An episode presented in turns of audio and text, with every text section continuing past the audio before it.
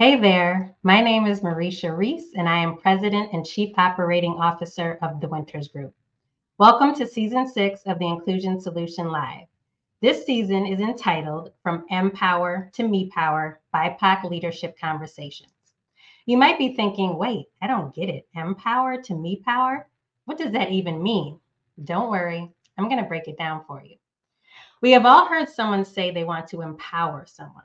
Or someone might have said to you, I empower you to fill in the blank. When you look up the definition for empower, it means someone is giving another person the power or authority to do something. We want to flip that narrative and take that power back. So, being the clever folks that we are, instead of empower, we changed it to me power, meaning I have my own power and I will own it and use it.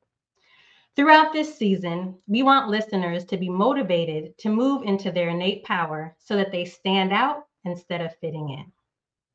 We are focusing this season on BIPOC leadership. BIPOC stands for Black, Indigenous, People of Color. Navigating the path to leadership can be challenging, especially for those who identify as BIPOC, who are traditionally underrepresented in leadership positions.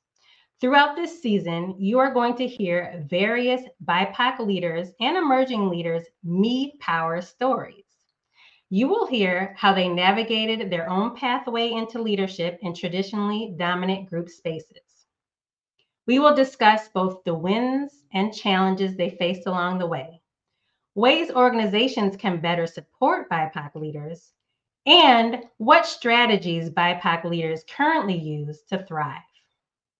I am excited about the guests we have lined up and the conversations you'll hear.